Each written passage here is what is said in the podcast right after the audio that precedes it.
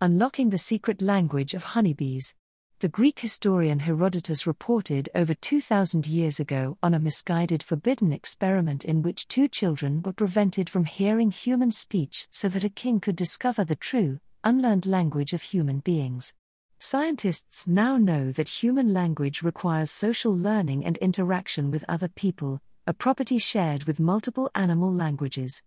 But why should humans and other animals need to learn a language instead of being born with this knowledge, like many other animal species?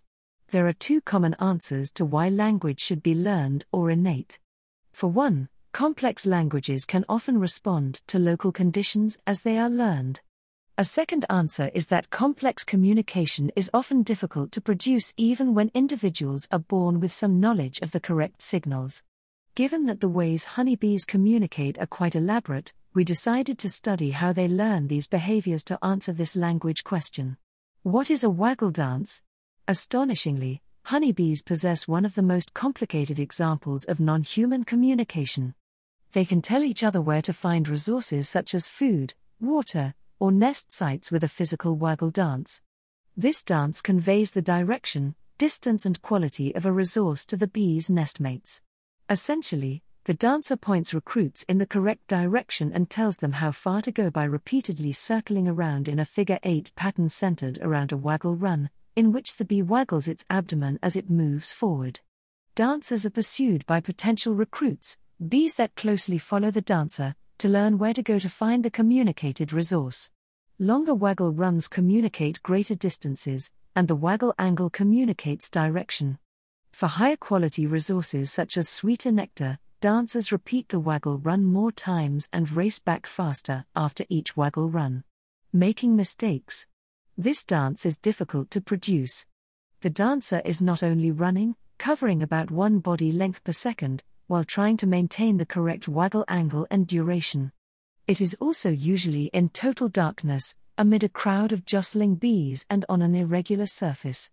Bees therefore can make three different types of mistakes pointing in the wrong direction, signaling the wrong distance, or making more errors in performing the figure 8 dance pattern, what researchers call disorder errors.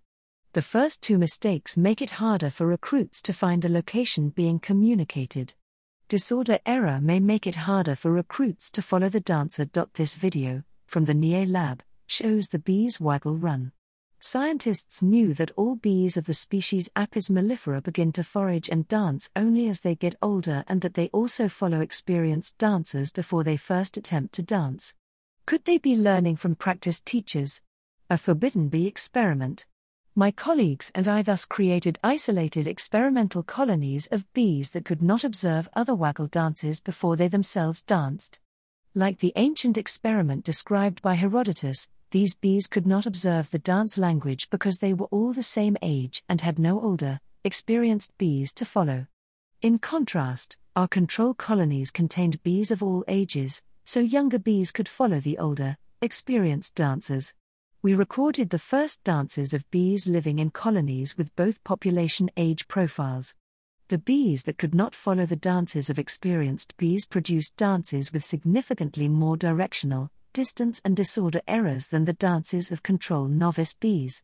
We then tested the same bees later, when they were experienced foragers. Bees who had lacked teachers now produced significantly fewer directional and disorder errors, possibly because they had more practice or had learned by eventually following other dancers. The dances of the older control bees from colonies with teachers remained just as good as their first dances. This finding told us that bees are therefore born with some knowledge of how to dance, but they can learn how to dance even better by following experienced bees.